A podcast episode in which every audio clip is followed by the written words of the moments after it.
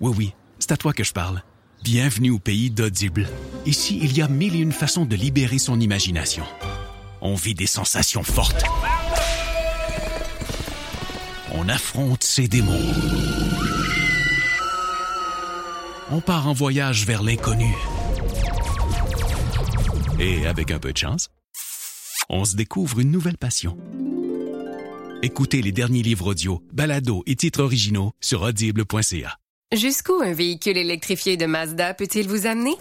De votre routine quotidienne jusqu'à une escapade chargée d'émotions. Électrifiez votre quotidien avec le Mazda CX90 à 6 cylindres en ligne turbo. Visitez Mazda.ca.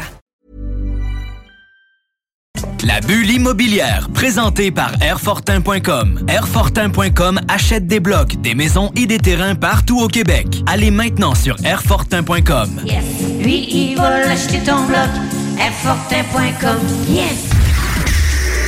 Bienvenue dans la bulle immobilière. Jusqu'à 16h. La bulle, ça se perce pas facilement. Bienvenue dans la bulle immobilière du 96.9. La bulle, c'est fragile, la bulle. C'est la bulle immobilière. Avec Jean-François Morin. Et ses invités. Achat, vente, immobilier, marché, courtier, multilogement, inspection, financement, droit immobilier. Jean-François Morin dans la bulle immobilière. Let's go.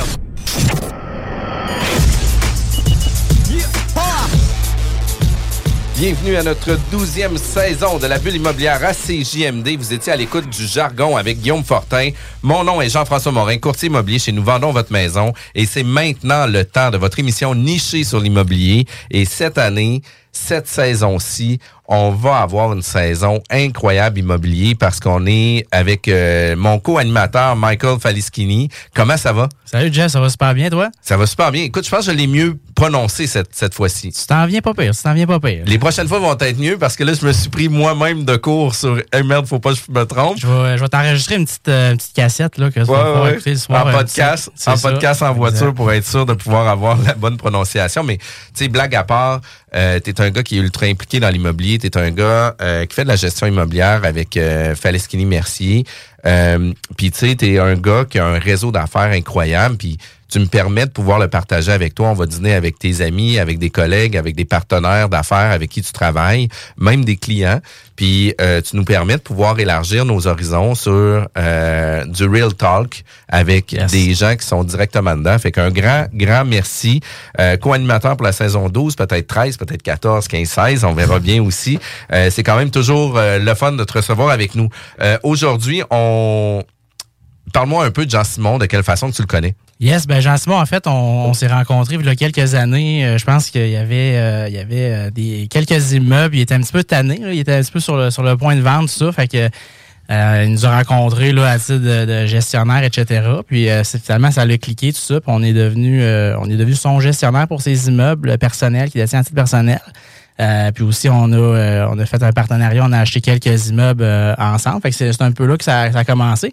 Fait que Jean-Simon euh, porte quand même euh, plusieurs euh, chapeaux dans l'immobilier, je dirais, mais disons que son, son, son titre principal, Jean-Simon Généreux, c'est d'être co-actionnaire de Hectare euh, Construction. Salut Jean-Simon, ça va bien? Salut, ça va très bien, toi? Yes sir, yes sir. Écoute, d'entrée de jeu, tu peux-tu un petit peu nous, nous parler de, de quitter ton parcours, autant à titre personnel, d'investisseur qu'académique et professionnel? Euh, oui, oui, on peut faire euh, le tour de, de cela. Mais tout d'abord, merci beaucoup, euh, Jean-François. Merci beaucoup, Michael, pour l'invitation. Euh, donc, c'est ça, ouais, un gars de, un gars de Québec. Euh, j'ai euh, j'ai fait une technique en architecture euh, pour débuter mes études là, au cégep de Lévis-Lauzon. Euh, là, on parle de 2004-2007. Euh, ensuite de ça, moi, j'ai travaillé un peu comme, euh, comme technologue en architecture. Puis euh, j'en voulais plus. là. J'avais encore besoin de défis. Puis euh, j'avais beaucoup d'amis qui poursuivaient à l'université aussi. Fait que là, c'est là que j'ai j'ai- décidé de m'inscrire en ingénierie à Montréal, à, à l'ETS. Puis euh, d'essayer quelque chose. Au début, quand je me suis euh, inscrit dans, dans, dans- ce cours-là, j'avais pas trop d'idées à savoir ce qui m'attendrait, euh, ce qui m'attendait à la suite. Mais euh, on s'est lancé. Euh, puis c'est ça, à l'époque, j'avais eu mon premier emploi. Je travaillais comme technologue en architecture. Puis quand j'ai eu la, la lettre d'acceptation à l'ETS, j'ai suite pris la décision là, de, de, de, de lâcher le, le bureau d'architecture. là, 40 heures assis devant un ordinateur, c'était pas fait pour moi. Il y a des, plusieurs types de personnal, euh, personnalités. Mais euh, moi, j'étais pas. euh, J'étais pas fait pour être assis devant un ordinateur sans bouger. J'étais un peu trop hyperactif. L'expérience d'architecture a dû quand même te, te- doit encore te servir à tous les jours là, dans ton quotidien, j'imagine. Ouais, ouais, ouais. Je dessine encore à chaque semaine avec AutoCAD euh, dans, dans le cadre de mes fonctions chez Hectare. Puis euh, Puis AutoCAD est encore à mode dans l'architecture aussi, là? euh, beaucoup moins. Beaucoup moins? Beaucoup moins. Euh, le- le- ma- maintenant, on travaille avec Revit, Ouais. euh, qui est beaucoup plus, beaucoup plus un modèle 3D où tu vois vraiment l'ensemble. C'est honnêtement. C'est pas mal plus rapide aussi au lieu d'avoir à conceptualiser les plans. C'est peut-être un peu plus rapide, mais je dirais que l'efficacité, parce que tu dessines vraiment en 3D au lieu d'en 2D, l'efficacité puis le risque d'erreur est, est- est beaucoup moindre avec Revit. Là. Ben oui, définitivement. Tu es capable de voir les, les pentes de toit. Tu peux déjà penser à l'accumulation de neige, l'écoutement des eaux, etc. en le voyant en 3D. Ouais. Versus que Tu des peux fois. sortir des volumes. euh, justement, en génie civil, on peut faire la gestion de, de l'eau pour le, le pluvial. La- les bassins, on, les, on les dessine en 3D, puis le volume se fait tout seul. Wow, c'est quand même vraiment cool. Puis quand tu parlais d'architecture, tu le fais au Cégep de Villoson? Oui, exact. OK, parfait. Puis, puis par la suite, euh, tu as commencé avec euh, tes stages, euh, tu t'en travailles encore avec euh, tes logiciels. Puis parle-moi un peu de, après puis maintenant, comment Hectare est arrivé dans, ton processus? Oui, ben en fait, Hectare, là, c'est- beaucoup plus loin dans, le- parcours, mais c'est ça. Donc, j'étais à l'université, il y a eu des stages. J'ai fait un premier stage là, dans- dans mon domaine. J'ai travaillé chez Pomerleau. En fait, euh, projet euh, de génie civil, vraiment un gros ouvrage d'art. là. C'était une super de belle expérience. Euh, très, très, très, très gros projet à Québec, excavation, des ponceaux, canalisation d'eau. Ça de quoi de très impressionnant. Ensuite, je suis retourné à l'école. J'ai eu aussi la chance de faire un, échange étudiant. J'ai gagné une bourse. Là, on avait eu des bonnes notes, que ça avait été récompensé. Puis, T'as euh, eu des bonnes notes, Jean-Simon? Oui, oui, oui, Ah. oui. ça- ça- Michael me connaît quand même personnellement. Ouais, c'est ça. Puis il me disait que justement, des fois, euh, il y avait des, des analyses de, de projets, etc. Puis tu sais, tu prenais quand même le temps de refaire ton analyse pour être sûr que tu sais, toi, ça fit aussi dans ton pro format. Fait que tu Ouais. un gars qui est très dans le détail. Là. Tu sais, on a eu, je pense que c'est une des premières qu'on a une deuxième version, puis quasiment une troisième version de l'après-entrevue. Fait que tu sais, un gars qui est minutieux dans ta façon de travailler. Là. Ouais, j'aime ça. euh, quand Michael m'envoie ses chiffres dans un chiffrier Excel, là, je- j'extrais les données, mais je les, je, les, je les remarche dans mon chiffrier à moi. J'aime ça travailler vraiment. je suis très, très, très cartésien. Puis euh, pour être honnête, même ton document, euh, je m'en étais dé- débuté un deuxième. Là, après ça, je dis, OK, non, non. Je pense qu'il a corrigé les fautes d'orthographe aussi, si je me trompe pas. Non, non, Ah, non, non, non, non, ça. euh, mais euh, je serais curieux, par exemple, que parce que tu sais, moi, je suis une personne cartésienne aussi. Fait que tu sais, Ouais. si jamais ton ton Pro Format 2 peut être plus performant que le mien, ben on pourra regarder, voir de quelle façon qu'on pourra améliorer nos pré-entrevues. Euh, stage aux États-Unis, euh, stage avec Pomerleau. Euh, ton premier emploi, ça a été à quel endroit? Chez Logibo à Québec, qui est un très gros gestionnaire d'immeubles. Puis eux cherchaient quelqu'un, puisque ils ont un gros parc immobilier, mais ils possédaient aussi des terrains. Puis ils cherchaient, ils voulaient lancer, bon, appelons ça le volet entrepreneur général. Ils voulaient débuter de la construction neuve, ce qu'ils n'avaient pas fait depuis euh, un certain nombre d'années.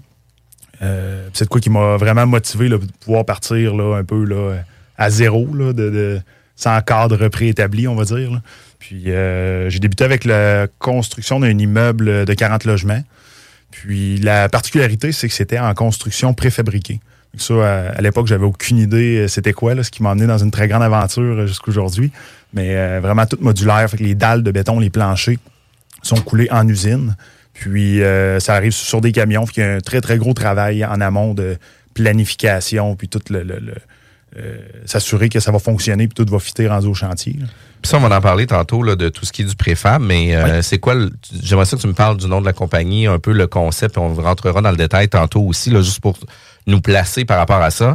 Euh, mais est-ce qu'il y a une économie de temps? Y a-t-il une économie de coût aussi? tu sais? Euh, parce que on a parlé, euh, on a parlé des maisons préfab, tu sais, puis il y a eu les maisons Bonneville à l'époque. Puis il y en a qui disaient qu'ils faisaient les maisons à l'extérieur, puis là, la laine devenait tout mouillée, puis là, que c'était pas fait. Puis là, finalement, tu sais, il y a des gens qui disaient non, non, c'est fait en usine, puis tu sais, la personne en usine euh, est payée 15-20 pièces de l'heure versus le charpentier menuisier à 65 pièces de l'heure. C'est-tu un peu la même façon que ça fonctionne au niveau du béton aussi?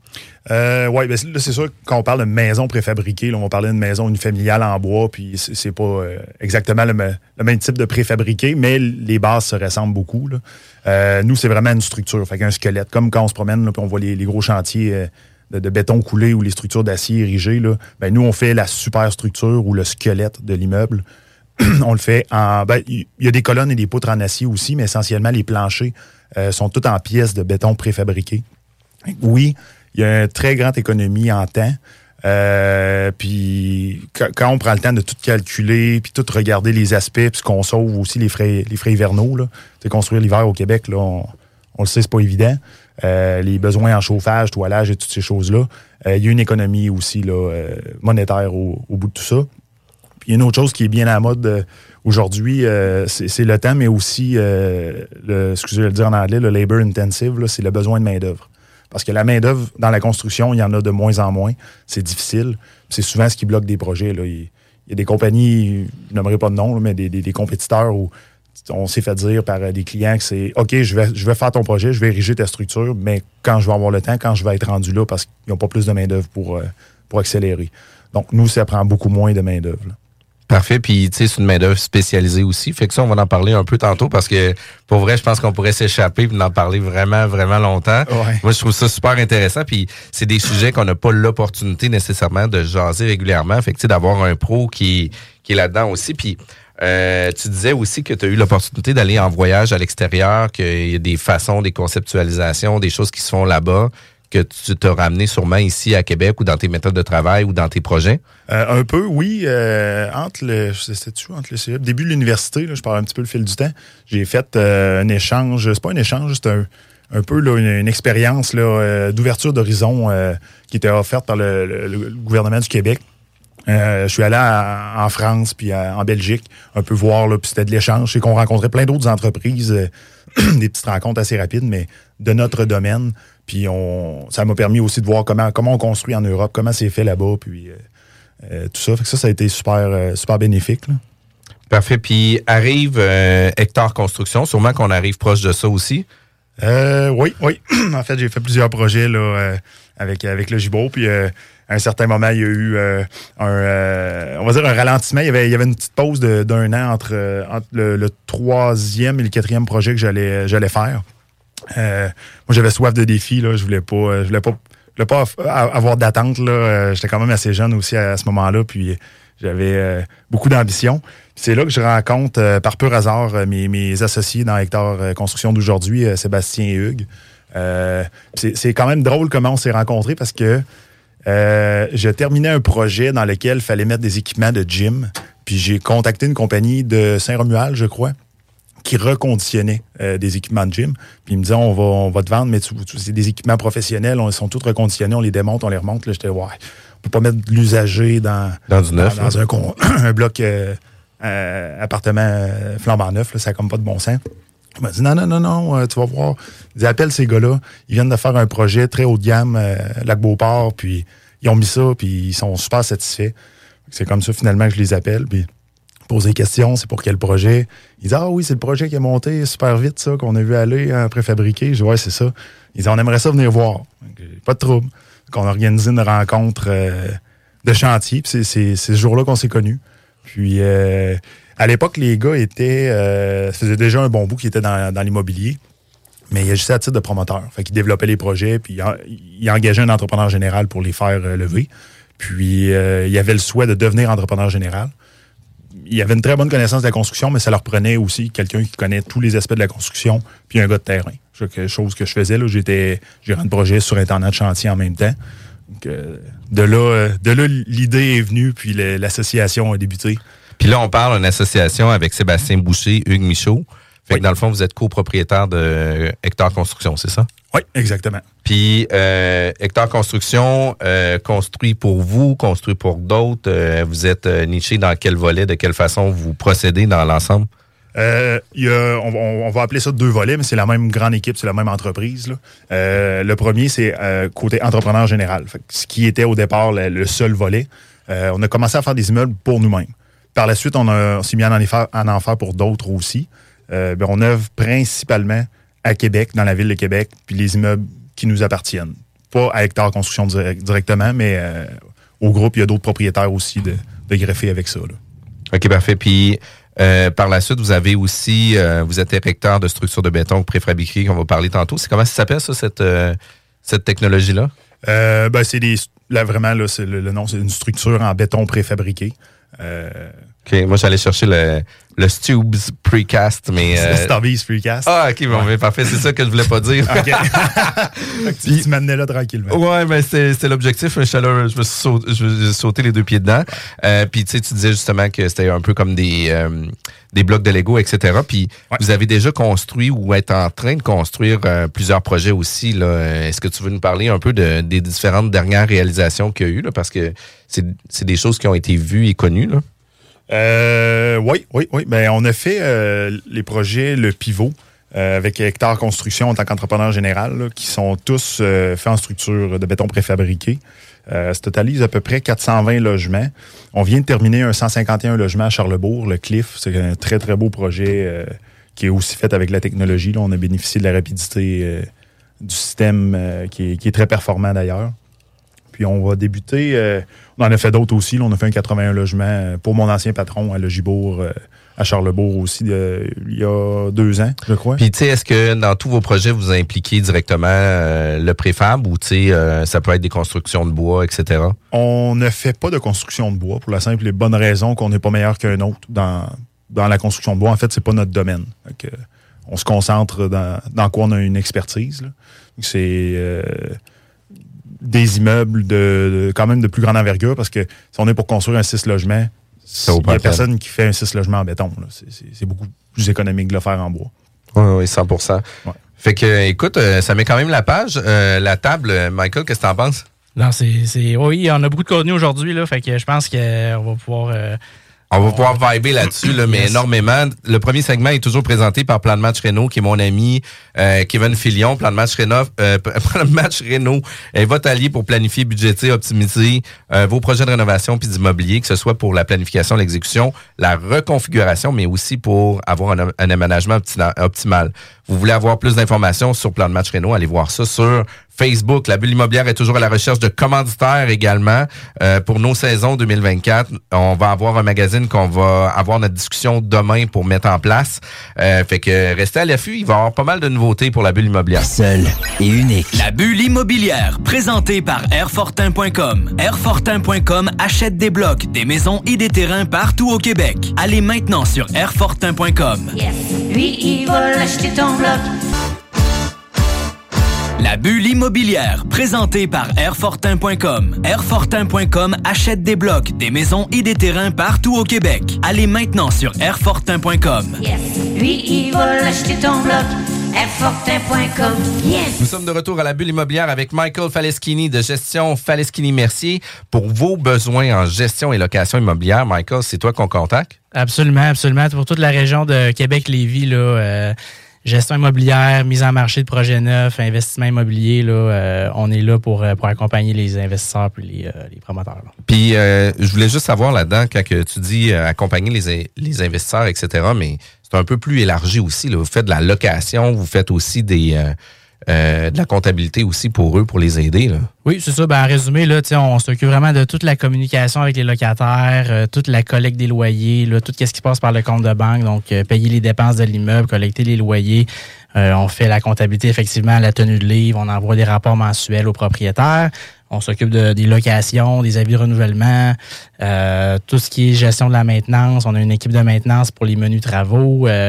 Euh, on représente le propriétaire au tribunal administratif du logement. Donc, c'est vraiment un clé en main qu'on offre aux, aux propriétaires là, qui, qui ont soit pas le temps de s'en occuper, soit qui veulent se concentrer à développer leur parc immobilier. Donc, euh, c'est vraiment à ce niveau-là qu'on qu'on les, euh, qu'on peut les, les accompagner là, depuis, euh, depuis 2019, là, depuis notre création. Là. Quand même très cool. Euh, euh, tu sais, euh, Michael, toi puis moi, on est aussi administrateur au réseau immobilier Euh, il va avoir euh, justement le colloque annuel qui va être en février avec Luc Poirier. C'est quand même une grande pointure dans l'immobilier. C'est une personne très connue, mais c'est une personne qui est très tranchée aussi euh, dans ses opinions puis dans ses discussions. Ça va être très, très intéressant, effectivement. Vraiment. Puis, tu sais, il y a toujours des déjeuners conférences. Il y en a un euh, qui, à tous les mois, euh, il y a toujours des partenaires qui viennent se présenter. Fait que vous voulez avoir plus d'informations à ce sujet-là, super simple, allez sur réseauimmobilier.org. Aujourd'hui, on est avec Jean-Simon Généreux, copropriétaire de Construction Hectare. On a parlé euh, de la structure préfab euh, en béton, juste dans l'introduction, puis on a titillé, puis on a juste comme effleuré un peu le sujet. Mais je veux qu'on rentre plus deep là-dedans. De un, de quelle façon tu as eu l'opportunité de connaître ces structures-là, puis de pouvoir devenir un spécialiste de l'intégration de ces structures-là, mais aussi, c'est quoi tous les bénéfices que ça peut apporter, par exemple, sur un 50, 100, 400 logements? Y a-tu des bénéfices en économie de coûts, en économie de temps, en économie de, de, de, de Main-d'œuvre. de euh, tu sais, etc. Fait que, tu sais, euh, Jean-Simon, euh, Toutes ces réponses. toutes ces réponses, on veut les avoir. Excellent. Euh, ouais, ben, quand on parle de béton préfabriqué, c'est pas compliqué. C'est du béton, mais au lieu de- d'arriver avec des bétonnières au chantier puis de le couler sur place puis de former, on le fait en usine. Fait que la qualité, elle est plus grande. Même en, en ingénierie, là, un petit détail, quand on fait un calcul pour euh, les charges d'une structure, euh, il y a des, ratios, euh, des, coefficients de sécurité à appliquer. Puis à l'université, ils nous ont appris que quand, pas ils nous ont appris, mais c'est- la réalité, quand on fait une structure en béton coulé en place, on multiplie toujours à quelque part dans la formule par 0.65. Mais quand on le fait en precast, en béton préfabriqué, c'est par 0.85. Il y a même un 20% de différence de coefficient de sécurité qui est appliqué en moins. Puis tu sais, en même temps, il doit avoir aussi toute l'histoire de la qualité du béton qui a été séché correctement. là, Ben parce oui. que sur les, chan- les chantiers, on va se le dire, là, tu sais, généralement, on devrait attendre, je pense, quasiment 28 jours avant de commencer à faire la structure. Euh, généralement, le béton, il est coulé, puis euh, le lendemain, euh, on monte le rough. Là. Ouais, 28 jours avant d'enlever les, les étéments ou plus euh, précisément, là, on, on prend des tests, des Des cylindres formes. de béton qu'on va faire casser là, par un laboratoire pour tester la, la compression, la, la- la dureté du béton. Puis c'est ce qui va dicter à quel moment on peut commencer à enlever les étéments. Mais, euh, Donc, ce c'est- 28 c'est- jours-là, on l'a pas finalement avec euh, votre technologie. Non, du tout, on n'a pas besoin d'étéments. Nous, euh, ça arrive sur des camions, la dalle, elle est déjà... euh, Ça a déjà été fait en usine. là. Exact. Puis on utilise aussi un- ce qu'on appelle un dry mix, c'est qu'il y a beaucoup moins d'eau dans le, le mélange de béton. Fait que le, le béton, quand il est mis, il est beaucoup moins liquide parce que pour un paquet de technicalité d'usine, c'est plus simple aussi. Fait qu'on a une plus grande qualité. Euh, la chaleur est toujours contrôlée, l'humidité est toujours contrôlée dans l'usine. Les travailleurs travaillent euh, sur une table à quatre pieds de haut. C'est- C'est vraiment là, le, Beaucoup le, moins le contrôle de qualité. Ouais, de. il n'y a pas de gel, il n'y a pas de grosse euh, canicule l'été, la chaleur, le soleil. Il y a un, un paquet de facteurs là, qui, qui, qui, en usine est facilement contrôlable. C'est quand même incroyable, qu'est-ce que ça peut donner. Puis il doit pas avoir nécessairement plein d'usines qui font du préfab en béton. Là. Puis tu sais, ça veut dire que tout ce qui est euh, de rod, d'armature, euh, tu sais, de tout ce qui est de portance euh, doit être grandement amélioré parce que tu sais, on va se le dire que des fois, les chantiers, si tu as une personne euh, sur le chantier qui a une mauvaise journée puis qui botte, ça peut arriver que ton armature soit pas placée correctement puis qu'il l'ait pas mis à, à bonne hauteur puis qu'elle soit trop proche euh, tu sais du dessus de la dalle. Fait que là tu sais euh, quand que ça va corroder mais euh, tu vas avoir les les Ouais. puis les matériaux doivent être meilleurs aussi là. les rods doivent pas être tout rouillés en usine non plus là Euh, non, puis euh, oui, le, le contrôle qualité est beaucoup plus grand, là, mais euh, aussi la, technolo- la technologie. on- là, on parle des dalles parce qu'il y a d'autres produits là, de, de béton préfabriqué. On y reviendra. On peut faire des- on fait des murs, les escaliers aussi, paquet de choses. Mais les dalles, on utilise des câbles précontraints qu'on appelle des torons. C'est tendu, là. ces dalles-là sont coulées sur un lit, c'est quatre pieds de large. Ça, le mot, il y a toujours, c'est quatre pieds par une longueur euh, indéfinie, là, qui va être définie par les, les besoins du projet. Mais sais il doit avoir quand même une certaine limite pour la portance là on doit pas être capable d'aller à 100 pieds de, de grandeur pour une colonne Euh, non, ben, euh, il y a des épaisseurs Sur de une- dalles. On travaille avec des standards. C'est Ouais. 8, 8 pouces, 10, 12, puis on va travailler avec du 14 pouces. On en a dans notre prochain projet là, pour un, un stationnement hors emprise là, sur lequel il va y avoir un autre stationnement extérieur. Les camions de pompiers peuvent passer. Là, on utilise vraiment des dalles euh, plus grandes qui, qui ont des plus grosses capacités. On peut aller chercher jusqu'à du 50 pieds, mais généralement, puis qu'est-ce qui est le plus économique, c'est qu'on va aller travailler avec du 35 pieds. Puis bien souvent, les projets, il y a des stationnements au sous-sol. Stationnement, ben, on veut pas avoir trois cases et demie, on veut avoir quatre cases. Fait que nous, on travaille avec des portées de 11 mètres. à peu près 35 pieds. C'est ce qui est le plus économique qu'on essaie de viser. Fait que, tu sais, avec du 11 mètres, on est capable facilement rentrer euh, quatre voitures. là. Exactement. C'est ce qu'on vise. Nous, on travaille avec la trame, avec les architectes en, en amont, au début du projet. Puis on part avec des, des, des axes d'11 mètres. Évidemment, le bâtiment n'a pas tout le temps un multiple euh, précis Exact. de 11 mètres. Fait que la dernière trame, on s'ajuste ou quand il y a des changements de direction. Puis c'est très malléable quand même. là. On n'est pas pris avec un rectangle. Puis C'est ça, ça s'adapte à tous les concepts. là. Ah, c'est quand même vraiment cool. là. Fait, que- fait exemple, ça te permet de mettre quatre cases de stationnement entre les colonnes euh, versus un projet standard qui en rendrait combien? Deux cases. Les Et qu'on voit le plus, euh, le plus économique aussi, encore une fois, là, en béton coulé en place ou souvent en structure d'acier, on va parler de 5,5 mètres, ce qui est deux cases de stationnement. Super. Tu sais, le, le, le- le deux cases de stationnement fait en sorte aussi que tu as toujours une colonne tu sais, qui va avoir 16, 18, 24 pouces de large. Fait que, oui, tu vas être capable de te stationner pareil, mais tu sais, euh, il doit y avoir des gens qui accrochent un petit peu plus souvent leurs ailes en avant ou en Ben, arrière. là. oui, puis chaque stationnement adjacent à une colonne, il est un petit peu moins le fun à se stationner, là, on va se le dire. Puis au-dessus de ça, il reste tout le bâtiment. là. Les, les colonnes euh, en aménagement, c'est un peu plus compliqué. Quand on coupe la moitié des Ouais. colonnes dans un projet. Souvent, on arrive euh, avec une colonne euh, dans un îlot ou des choses comme ça. c'est Ça, ça, ça- ça diminue ce risque, ben, ce risque-là. de- c'est- cette contrainte. Ouais, là, c'est ça. Ben, il y en a encore, mais il y en a deux fois moins. C'est ça, exact. Super, c'est bon. Puis tu sais, euh, au niveau de la rapidité de ça, là, tu sais, euh, il y a le, le FITS qui se construit à Lévis, un 25 étages, euh, qui est construit avec euh, béton sur place, avec euh, tu sais, pompe euh, à béton, etc. Euh, ce genre de projet-là, vous êtes capable de le faire aussi. Oui. Puis tu sais, en économie de temps, par exemple, versus le, le, le standard, as-tu un exemple de qu'est-ce que tu as déjà vécu qui fait en sorte que tu as une économie de temps quand même assez importante? Oui, on, est plus rapide en installation, ça c'est une chose, mais aussi, on l'a dit tantôt, l'étaiement, là, tout le, le- le temps de cure du béton, ben nous, on l'a pas.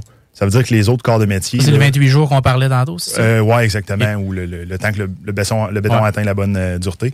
Mais l'électricien, après ça, le gars de système intérieur commence à faire les divisions, la plomberie. On peut pas débuter ça quand c'est un champ de poteaux euh, sur un étage, c'est impensable, ou très peu en tout cas. Là, avec notre système, nous, l'échéancier, on, on va dire, là, vous voyez ça comme ça, il est compressé parce que les autres corps de métier nous suivent de beaucoup plus près.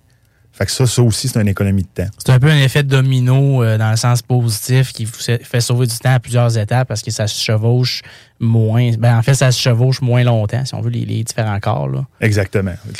Les, autres étapes débutent. Puis, Puis, euh, est-ce que, tu sais, vous êtes une des, des- des seules entreprises euh, dans la région qui fait ce- cette technologie-là? Ou, tu sais, ça- parce que ça, je sais que ça t'amène à des, des régions, là, en Ontario, à plein de places. Donc, tu sais, vous, Ouais. êtes, vous avez quand même des projets, là, un peu partout. euh, Le au Québec, est très particulier. C'est un peu, là, un petit peu là, le, le village de Gaulois, là, ou la résistance, je peux dire ça comme ça, euh, où la préfabrication est le moins à la mode. L'Ontario, euh, c'est épouvantable le nombre de projets qui se fait. Euh, si je me trompe pas, je pense qu'il se produit et installe, évidemment, un 14 millions de pieds carrés euh, de planchers préfabriqués par an, ce qui est énorme. Euh, nous, au Québec, pour une raison peut-être que j'ignore, mais on a, eu beaucoup de main-d'œuvre. On a été euh, très, très, très fort à, à, à pas manquer de main-d'œuvre. La pénurie de main-d'œuvre en Ontario s'est fait, s'est fait connaître euh, beaucoup Avant plus tôt que- qu'ici. Ça les a forcés peut-être à, s'adapter plus puis à arriver avec une technologie comme ça versus ici. Là. Ben oui, l'Europe, euh, c'est épouvantable combien il y a de- du béton préfabriqué là-bas, au UK, en Floride, on va là-bas, je, je regarde les immeubles, il y en- il y, en a partout. Fait que de plus en plus, ça s'en vient. Euh, nous, on est devenu le distributeur exclusif euh, du plus gros préfabricant de béton de l'Ontario. Fait qu'il nous a donné le territoire du Québec. Il dit les plans et devis en même, français. Euh, non, non, c'est quand même un bon défi. Il nous a dit allez-y, lâchez-vous Fait que là, vous manquez pas d'ouvrage là, dans les prochaines années. Là. euh, non, c'est quand même assez récent, ça, ce, ce partenariat-là qu'on a avec eux. Puis, euh, on, on, quand même, on avait d'autres occupations. On n'avait pas rien à faire avant ça non plus. Mhm. Ouais, c'est c'est euh, aussi ça, là. Ben, c'est, c'est- tu, tu rajoutes ça sur euh, l'emploi du temps dans une semaine. Parce que Mais, juste euh, dans les dernières années, vous avez développé quoi 600-700 portes euh, pour euh, vous-même, Hector Immobilier quasiment. Euh, ouais, exactement. là. Moi, depuis que je suis sorti de l'école, là, je pense que je suis au-dessus de 800, 800 portes de bâti là, en tant qu'entrepreneur général. D'être rendu un, un point, je regardais les chiffres, là, 1,6 million de pieds carrés de, de bâti dans les dernières années. Là, fait qu'on Puis on pas chômé. rapidement comme ça, est-ce qu'on peut avoir à peu près un, une idée de combien de pieds carrés par jour que vous êtes capable de poser en structure préfab? Oui, ben si on parle vraiment des, euh, de- des planchers, parce que là, évidemment, avant, avant la journée que tu as installé plancher, tu as installé tes colonnes et tes poutres. là. les planchers, là, on peut installer jusqu'à 7000 pieds carrés par jour. Donc, Wow! euh, c'est quand même. euh, Ouais, même en Ontario, ils nous trouveraient rapide. On a, faut pas me vanter, mais on a, on a une très bonne équipe. On avait, le- le- on a fait un projet de 54 logements que- en face du Costco sur le boulevard Le Bourgneuf là, pour le Gibro dans le temps. Euh, on a levé sept étages en, euh, c'était en, en- deux semaines quasiment. non, c'est en cinq semaines. Wow! Ouais, cinq semaines, sept étages étaient érigés. Wow! Puis en date d'aujourd'hui, cet étage, ça peut euh, prendre dans le béton traditionnel. Parce qu'il faut attendre le séchage des colonnes pour faire l'autre étage après. Euh, on a quand même des bons coffreurs au Québec, comparativement à l'Ontario, parce qu'en Ontario, le clash est, est Ah ouais, énorme. ouais. Ici, euh, pour vrai, là, euh, je parle de la compétition en vient, là, mais on a de très, très bons coffreurs. On a de, beaucoup de main-d'œuvre, puis beaucoup de main-d'œuvre qualifiée en coffrage de béton, Montréal, Québec. Euh, ils sont quand même assez rapides. on va parler peut-être, euh, tout dépendant du nombre de pieds carrés, là, mais peut-être un- une semaine et demie par étage. là. Donc, c'est certain qu'on a un petit avantage, nombre de jours. Fait que là, le nombre d'étages qu'on fait fois le nombre de jours qu'on sauve, à un moment donné, ça commence à faire un- une économie considérable. De là qu'on est euh, beaucoup plus rapide. Puis les, autres étapes qui s'en suivent plus rapidement aussi. Puis là, moi, j'ai une question euh, plus technique. Là, Euh, de la façon dont je le vois, c'est comme si on avait des poutrelles un peu plus larges de, de, de, de 4 pieds de large. Mais généralement, il va toujours avoir un joint entre deux poutrelles. Est-ce que votre joint entre les deux poutrelles, vous le faites volontairement plus large pour après ça venir remplir ça d'un autre coulis puis de venir scinder ça? Parce qu'il doit y avoir de l'armature qui arrive se jointer entre les deux. là, parce que, tu sais, Ouais. euh, bien qu'on ait un quatre pieds d'un bord, quand on vient installer celui à côté, il faut qu'ils viennent se jointer puis qu'on ait une, une performance structurale aussi. De quelle façon que ça vient tout se mettre en pain, tout ça? Oui, tout à fait. Ben, c'est le- ce qu'on appelle la clé. Fait que le, le côté de chacune des dalles, qui a toujours une largeur, on va dire, de 4 pieds, euh, est faite de, forme trapézoïdale un petit peu. Fait que quand on accote deux dalles une à côté de l'autre, le, le joint parallèle, euh, le bas se touche, puis le haut, il y a comme une forme euh, de demi-lune chaque côté. Puis on vient mettre un coulis de béton de performance, là, 35 MPa là-dedans. C'est ce qui vient barrer un petit peu. À certains endroits stratégiques, il y a des petites barres d'armature qu'on vient mettre puis qu'on vient bétonner aussi localement, puis au bout de chacune des dalles. Les dalles sont déposées sur des beams, des poutres d'acier, puis il y a un petit crochet, ben, petit, un crochet d'armature là, euh, de la Rod Oui. 58, le 15e, de chaque côté euh, qui vient entrer dans la poutre. Puis la poutre d'acier, elle, elle est bétonnée au chantier. Fait qu'on vient, avec ce béton 35 MP, MPA-là, la remplir.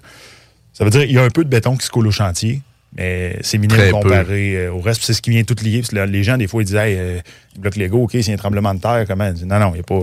Il y a, il y a des ingénieurs euh, qui, Puis- euh, qui signent celle ça. là, c'est- Il n'y a pas de danger. Puis une question rapide avec ça, on arrive avec euh, justement le, le- ça vient d'être scindé puis mis en pain, etc. Mais Ouais. est-ce qu'il y a possibilité, parce que de plus en plus, on veut savoir, tu sais, la recette du béton qui a été utilisée pour les constructions, tu sais, pour, euh, je veux pas dire les garanties, etc. là, mais tu sais, on veut savoir de comment que ça a été construit. Est-ce que euh, on reçoit le détail précis de chacune des pièces qui a été montée, puis tu sais, qu'il y a un, un- quasiment un code barre dessus pour euh, faire la traçabilité de, Il y a, il y c'est pas un code barre, mais il y a un numéro. Chaque dalle est unique, chaque produit est unique, il y a une traçabilité. Euh, L'usine est certifiée CSA, évidemment. Puis même le coulis dont on parlait, qu'on vient rajouter au chantier pour tout jointer ça ensemble, euh, nous, on a un laboratoire qui étudie puis qui valide nos recettes de béton. Euh, ils approuvent le tout, viennent prendre des tests en chantier quand la bétonnière arrive. Fait que tout est... OK, fait qu'il y a des gens qui viennent confirmer la qualité aussi sur place parce que, tu sais, ça peut toujours être euh, galvaudé aussi sur euh, la personne qui vient livrer le béton, qui n'a pas la bonne recette, qui n'a pas la bonne affaire, puis Ben, finalement... C'est arrivé en 2019, euh, une usine de béton à Québec. Là, ils ont acheté une machine high-tech de l'Allemagne, je crois. Ils sont venus installer ça. Une machine épouvantable qui pesait la poudre de béton pour mettre précisément le bon nombre de ciment euh, Dans le, dans mélange. Puis la calibration de la balance n'était pas bonne. Fait que pendant près d'un mois, ils ont livré du béton partout dans la ville de Québec qui n'avait pas les, les bonnes capacités. Et palais. Ouais, ouais, ouais. Ça, c'est c'est- c'est- c'est une histoire qui est arrivée pour vrai. Là. Ah, y a, et puis toi, tu es investisseur aussi. Là, tu disais que tu avais construit des logements, etc. Euh, tu sais, j'aimerais ça que tu me parles un peu de ton parcours euh, entrepreneurial ou d'investisseur. Tu sais, on, on fait de l'investissement, tu es impliqué justement dans plein d'expertises, plein de champs externes, mais de quelle façon tu arrives, toi, à mieux euh, faire de l'investissement, assurément avec du partenariat? Fait que j'aimerais ça que tu me parles un peu de ton parcours euh, d'investisseur. Euh, oui. à la fin de mon bac en 2012, euh, j'ai lu le livre de Jacques Lépine. je crois que ça s'appelait L'indépendance financière grâce à l'immobilier. Puis, je ne suis pas, le type de gars qui aimait beaucoup lire des livres. En tout cas, je le faisais pas pour comme, un passe-temps. Puis, euh, ce livre-là, je l'ai dévoré. Là, ça a pris deux jours, il était lu. Puis, euh, j'étais à ma dernière session à l'université. J'ai tout de suite commencé à regarder ce qui était à vendre sur le marché. Puis là, je me suis dit, ça me prend l'immobilier, il faut que je me lance dans l'immobilier. T'avais quel âge à ce, à ce moment-là, à peu près? Euh, 24 ans à peu près, ouais, à peu près 24. Puis j'ai trouvé un premier triplex. Puis là, bon, je terminais à Montréal, je retournais à Québec. euh, ça prenait un appartement aussi. Puis là, j'ai dit, Tiens, on va acheter un triplex, puis on va aller vivre dedans. Donc, euh, Premier investissement. Premier investissement. Ça a débuté Ça ressemble comme à ça. toi, ça, Jeff? Ah euh, ouais, bon. 100, 100%, sûrement pas les mêmes péripéties, mais euh, assurément de l'expérience qui est rentrée en. Assez jeune aussi. Ah ouais, ouais. OK, euh, c'est cool. Ben, fait que c'est ça. Puis au début, euh, premier emploi à Québec, je, re- je reviens ici, commence à habiter mon, mon bloc. Et, euh, écoute, il y a eu du stress au début, c'est, l'inconnu, tu sais pas dans quoi tu t'embarques. Je me rappelle encore la première lettre euh, d'avis de renouvellement que je vais porter à mon locataire en haut. Puis le monsieur, là, il dit Euh, J'ai failli l'acheter ce bloc-là, tu t'es fait avoir, blablabla. Puis il déblatérait, puis euh, finalement il refuse l'augmentation, mais je chicane quasiment avec. Il- là, tu sais, t'es jeune, c'est première expérience. Puis t'es prime, là, tu te dis, hey, c'est mon bien, t'habites chez nous, fait que là, c'est moi qui fais ça. Écoute, Ah, Ouais, puis il te fait, il te- là, il te fait croire l'histoire d'horreur que ce bloc-là, il est plein de problèmes, puis que tu t'es, tu t'es fait avoir. c'est ça, là. Pendant un instant, tu le crois, là, mais. 100 On, par- on parle-tu de val ça? Ou, Oui, oui, oui, sur, euh, sur Jaconde, euh, dont, dont tu t'occupes depuis euh, quelques années maintenant. là. Puis, puis tu sais, euh, une histoire euh, cocasse avec ça. Moi, ça m'est arrivé la première fois que je suis en appartement. Mon propriétaire vient, euh, il s'appelait Conrad Nadeau. Euh, un gros merci de m'avoir donné l'opportunité d'avoir un logement à 19 ans. Puis, tu sais, que j'avais pas trop de crédit, pas trop d'affaires parce que, tu sais, je, je commençais dans la vie. J'avais mon école de badminton à ce moment-là, tu sais. euh, mais je suis une personne qui travaillait vraiment beaucoup. Puis, il était venu nous donner euh, une augmentation de 10 piastres. Le loyer était à 3,90 3,90 puis il nous a augmenté à 400. Puis euh, j'ai dit, qu'est-ce que je peux dire à ça? Ben, il dit, tu peux dire oui, tu peux dire non. Puis tu sais, on peut contester. là. Ben, j'ai dit non. Fait que là, tu sais, finalement, il comme il dit 5 piastres, c'est correct? Je dis, ben oui, 5 piastres, c'est bien. Fait que là, tu sais, j'ai pris 5 piastres. L'année d'après, il est revenu avec 5 piastres. Fait que là, tu sais, sur deux ans, j'ai eu mon 400 d'augmentation. Fait que, tu sais, j'avais trouvé ça vraiment drôle parce que je savais pas quoi faire avec ça. Fait que là, j'ai dit, qu'est-ce qu'il faut que je fasse?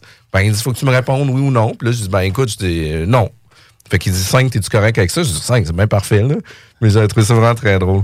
Fait que là, Jet, t'es en train de me dire que t'as répondu je reste, mais je refuse l'augmentation. Ben, en fait, comme, comme nous, on se fait faire là, par euh, plusieurs locataires. euh. Mais écoute, c'était ma première expérience, 100% que j'ai fait ça, mais en même temps, je l'ai fait devant lui. Tu sais, C'est comme, il a biffé il t'a ouvert la porte, là. Ouais, mais tu sais, en même temps, il a biffé la feuille, il me l'a donné, puis je l'ai fait. Puis l'année d'après, tu sais, il me l'a fait déjà à 5 piastres. Fait que, tu mais en même temps, j'avais aucune idée comment ça marchait. Fait que j'ai dit non. Fait que là, il dit, ben 5, c'est correct? Je dis, ben oui, 5, c'est bien. Fait que là, tu sais, C'est pas cher, hein? 3,95. euh. Non, écoute, c'est un grand 4,5, plafond 9 Et pieds, la vue sur le château Frontenac, c'était quand même très cool. euh. un immeuble un peu crappy, par exemple, tu sais, que euh, maintenant, je rachèterais, là, puis pour moi, il y aurait pas mal de centaines de milliers de dollars à réinvestir, réinjecter. La localisation est extraordinaire, euh, le setup est vraiment bien, euh, mais tu sais, effectivement, c'était pas cher, pas cher. là. Moi, j'avais eu un 3,5 à l'époque. euh, quand j'ai acheté en 2003, puis écoute, je me demande si la madame payait 270 par mois. Un 3,5, on avait Ouch. 750 pieds carrés. Euh, la madame, ça faisait 17 ans qu'elle était là. Fait que, tu sais, euh, finalement, on a réussi à le monter. euh, ben, on a réussi à le monter. Le, le temps a fait en sorte qu'elle a quitté, j'ai rénové le logement, etc. Mais je louais 750 quelques années après. Là. Fait que, tu sais, c'était comme pas du tout le, le, Hey, le même revenu. Belle, belle optimisation. Ouais, c'est ça, mais ça s'est fait, tu sais, je dis quelques années, là, mais quelques années, là, parce que la madame a resté vraiment longtemps aussi, là, fait quelques années après. Euh, Puis, puis euh, premier triplex, après ça, euh, comment ça se passe pour les investissements? Euh, J'achète un deuxième bloc, quatre logements, ce coup-là, avec un de mes amis. Celui-là, on était deux dessus. Ensuite, j'achète un cinq logements, seul. Je travaille encore beaucoup au travers là aussi. Là. Faut dire, mon emploi du temps, c'était pas, c'était pas une, une job à 40 heures semaine. J'étais très, très impliqué dans les projets de construction euh, pour que, l'emploi que j'occupais. Puis, à un moment donné, c'était trop. Là, j'étais vraiment tanné. Gestion des locataires, surtout. Là, Euh, ça grugeait beaucoup de temps. Les appels, les problèmes, les ci, les ça, les plaintes. Euh, récolter les loyers. Le monde, il... Ah, viens à telle heure, tel jour. Finalement, ils sont pas là. Ah, j'ai juste la moitié. Bref, j'étais prêt à tout vendre, j'étais plus capable, je voulais me concentrer vraiment en ingénierie puis en, construction. J'aimais l'immobilier, mais j'aimais encore plus la construction. Puis il y a un de mes bons amis qui m'a référé à, Michael. Il m'a dit Ah, euh, Bon, Jack, euh, fait de la gestion immobilière, tu devrais aller euh, prendre un café avec. On est allé prendre un café, puis ça, ça, ça, ça, coulait comme de l'eau. dans le temps d'une heure, on s'était entendu, puis il prenait en, charge la gestion de mes 12 logements, ce qui était une très bonne chose, euh, puis que je, dont je suis vraiment content aujourd'hui. Je, regretterais d'avoir vendu à- avec du recul. Puis pendant cette même rencontre-là, Michael euh, et Karine, euh, euh, les deux euh, qui sont associés ensemble, m'ont proposé. Nous, on veut monter un petit groupe et commencer à acquérir d'autres immeubles. Nous, on va trouver les deals. On va, euh, avec on, toi puis un autre investisseur, euh, ben, Bruno, à l'époque, euh, acheter les immeubles ensemble. Puis nous, après, on, en fait la gestion. C'est un peu merveilleux pour moi. Là. Je veux dire, j'ai pas grand-chose à faire d'autre que mettre de l'argent et détenir des immeubles. Fait que ça, ça me plaisait beaucoup. Fait qu'on on a commencé. On y Puis, tu sais, quand on dit de mettre de l'argent, là, tu sais, ça devient pas toujours infini non plus. Là. Fait que, tu sais, toi, tu as une compagnie opérante, euh, tu as des investissements qui sont là, tu as du cash qui, qui vient sortir de ces projets-là. Ouais. Euh, fait que, tu sais, ton actionnariat est pas toujours 100% comme de quoi que tu es le, le, le prête, pas le prêteur, mais euh, le bailleur de la mise de fonds complète. Là. Fait que tu dois avoir des partenariats avec X montant de mise de fonds, des fois plus, des fois moins, Ouais. des fois un petit peu plus d'opérations, des fois un petit peu plus de gestion à l'interne qui fait en sorte que ça vient jouer sur tes pourcentages sur les immeubles. De quelle, de quelle façon généralement, tu sais, puis sans dire euh, tes ententes, là, mais la ligne directrice. Euh, ouais, ben, excuse-moi, Jeff, là, tu parles avec euh, les investissements avec Michael? Ouais, mais tu Ouais. Ben, c'est ça. En gros, euh, chaque, euh, chaque immeuble est une nouvelle histoire, est un nouveau deal. là. On ouvre une compagnie euh, ou euh, peu importe la forme juridique. Il y a différentes, euh, différentes formules selon le cas, mais non, c'est ça. Ça n'a pas pris trop de temps qu'après qu'on s'est rencontrés, qu'on a acheté quelque chose. Je pense qu'on a commencé avec le 7 logements sur Paradis. Après ça, Ouais. euh, Miran, on a acheté un 5 logements avec le commercial au rez-de-chaussée. Euh, après ça, euh, écoute, t'es arrivé, je pense, Rougemont, 14 logements, puis euh, 3e Avenue, 8 logements. Fait qu'à date, euh, c'est ça qu'on a pas mal ensemble. Fait que ça, ça a quand même roulé, là, tu sais. Puis on a, on a profité de la période aussi où ce que les, les taux étaient bas. Euh, Il y avait eu un- une, une forte augmentation dans les valeurs. Fait que, ça nous a permis quand même de refinancer ça, là, puis de pas trop sortir d'argent de nos poches, de, de rouler un peu avec le même argent. Ouais, c'est ça qui est les intéressant. 2020, 2021, là, Ouais, ça restait une belle époque parce que c'est ça. On a, on a acheté les immeubles un an et demi après. Il y avait déjà du jus là, à tirer. ouais, là. C'est- pompée, là, 100 Ouais. Il y en a encore, il y en a encore. On va on travailler là-dessus. Oui, oui, oui, mais c'est, il fait, fait plus aussi soleil qu'il a fait soleil euh, durant ces années-là. Sinon, c'était trop facile. Mais s'il fait, fait trop soleil, euh, il y, a- il y a beaucoup de gens à la plage aussi. Là. Ouais, ouais, ouais, ouais, c'est, 100%, trop facile, tout le monde va le faire. 100 C'est ça. effectivement, là, que plus qu'on ouvre la table, plus que c'est facile aussi. Puis Ouais. là, tu sais, maintenant, tu construis euh, du 400, du 100, du 150 logements. Est-ce que des, des, des investisseurs qui font des projets qui te proposent aussi d'avoir des parts à l'intérieur de leur projet?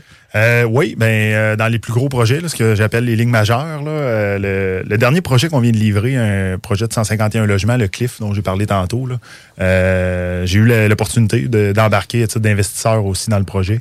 Donc, c'est quand même cool de bâtir avec ton entreprise un immeuble que tu détiens par la suite. Ouais, euh, t'as, t'as un plus grand sentiment d'appartenance, j'imagine, euh, tu voir ce que tu livres. euh, Ouais, tout à inévitablement, fait. là, là. tu sais, Et puis- honnêtement, l'effort est, est le même à tous les projets parce que j'ai une responsabilité puis une éthique. Là. Euh, Je me donne à 110% peu importe le projet que je construis.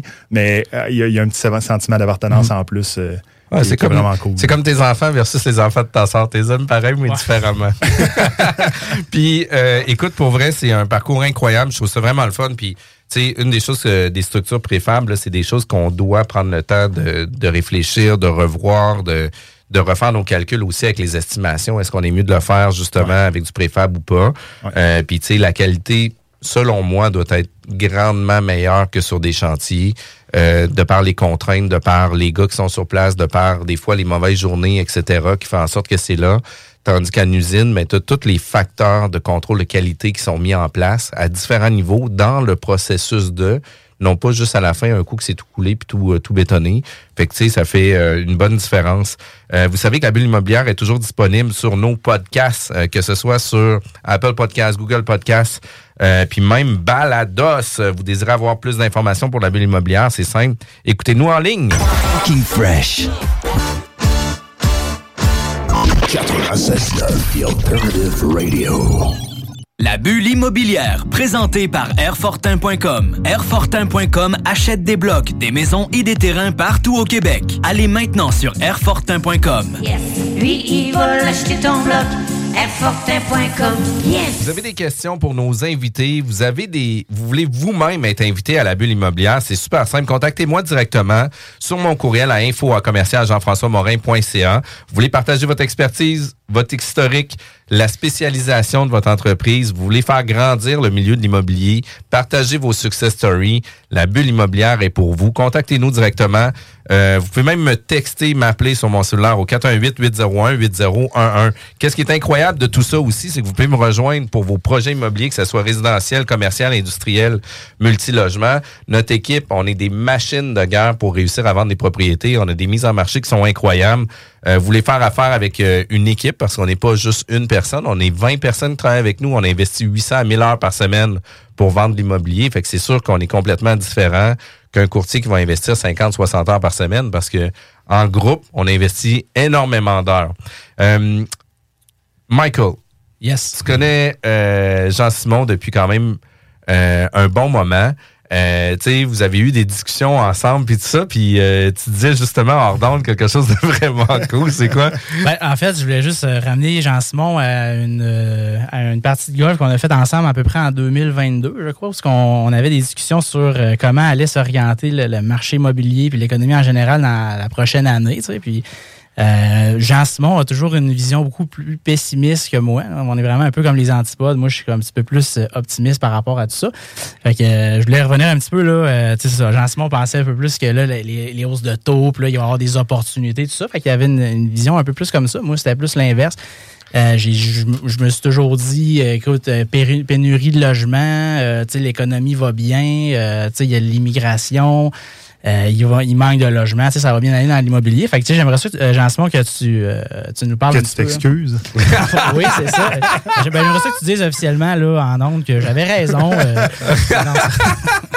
On va laisser passer l'ego, là. Je dois dire que euh, ma vision a changé depuis cette partie de golf-là.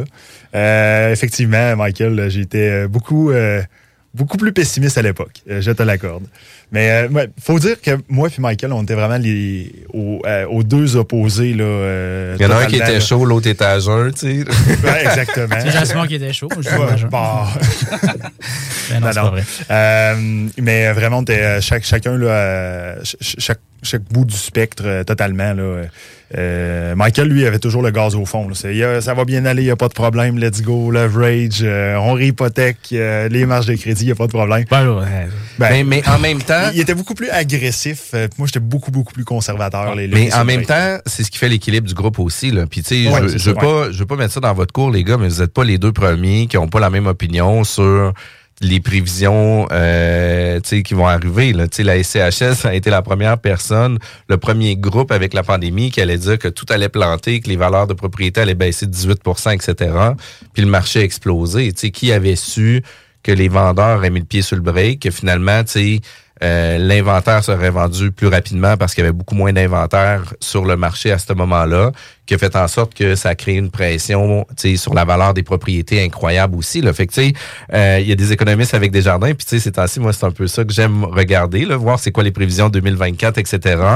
Euh, puis, j'ai rencontré euh, justement un forum en en novembre dernier avec Desjardins. Puis l'économiste de Desjardins, c'est Monsieur Jean de mémoire.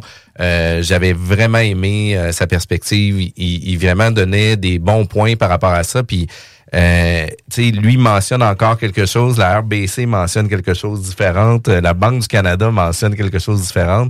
On a toute notre opinion là-dedans, c'est toutes nos, nos two cents, mais c'est pas évident non plus. Là. Ah non, puis c'est. c'est- c'est- On n'est pas des professionnels. là. On passe pas 40 heures par semaine à étudier le marché comme, comme ils le font non plus. Là. C'est, c'est- Puis, puis tu sais, euh, il y a eu un ralentissement euh, sur la construction neuve. On le vit actuellement. Oui. Euh, Puis tu sais, tu dois le sentir dans des projets. Il y a peut-être moins de projets dans les cartons. Il y a des projets d'envergure qui se font quand même, mais tu sais, peut-être moins de listes d'attente qu'il y a déjà eu Ben oui, puis antérieurement. on est vraiment des deux côtés. Là, euh, de la- on, on joue des deux côtés là, du terrain parce que du côté entrepreneur général, on a besoin de sous-traitants pour faire nos projets. Là, on- honnêtement, ça a été plus dur dans les dernières années. là. Là, Est-ce que, est que vous avez le sentiment que les, les sous-traitants ou la main-d'œuvre est un petit peu plus disponible?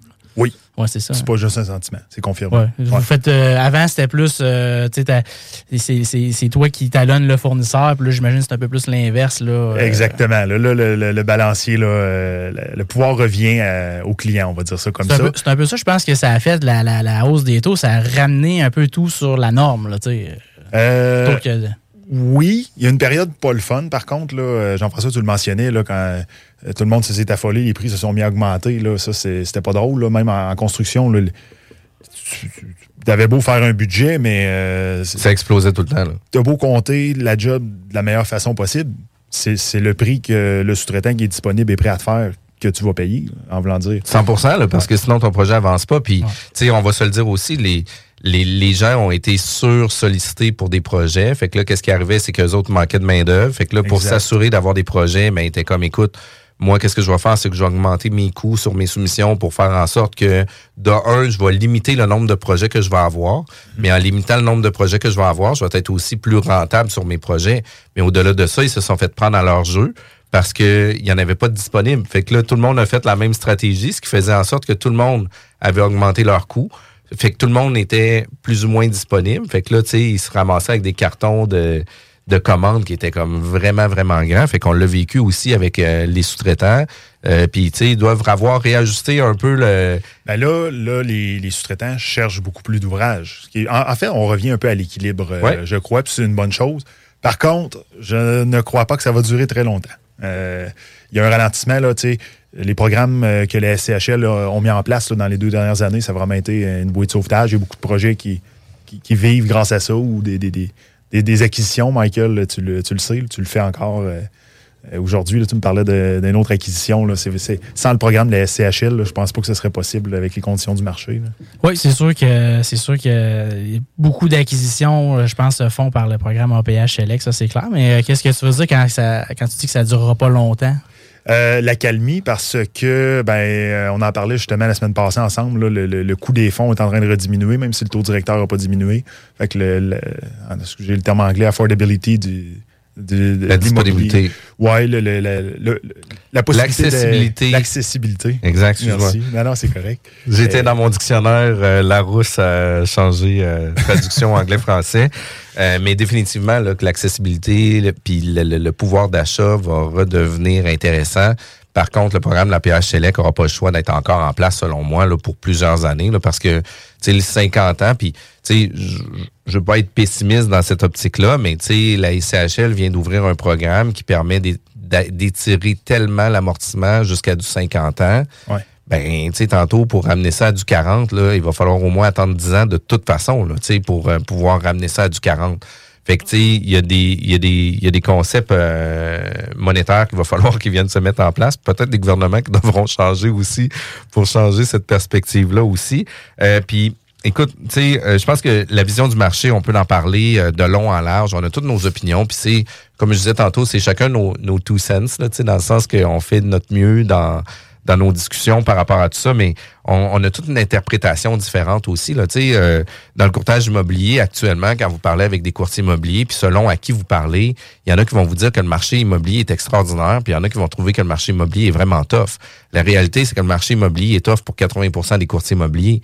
Il est vraiment extraordinaire pour seulement 20% des courtiers immobiliers, qui étaient les mêmes 20 pendant, avant la pandémie, puis vous le 10 ans, là. Dans le fond, tous les courtiers qui roulent continuent à rouler. Il y a juste leur méthode de travail, il y a juste leur façon de faire.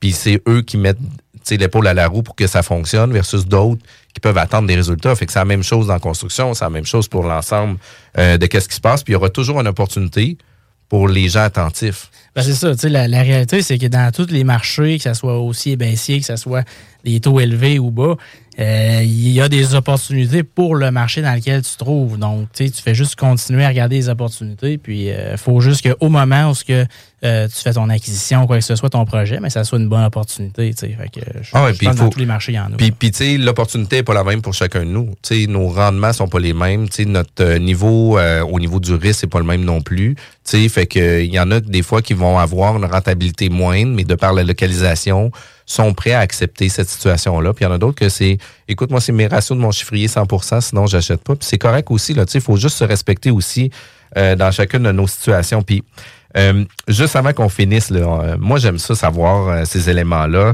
Euh, J'aimerais ça que tu me dises, euh, tu sais, de plus en plus, la rentabilité d'un projet, une construction neuve, c'est difficile d'arriver à, à des résultats qui font du sens.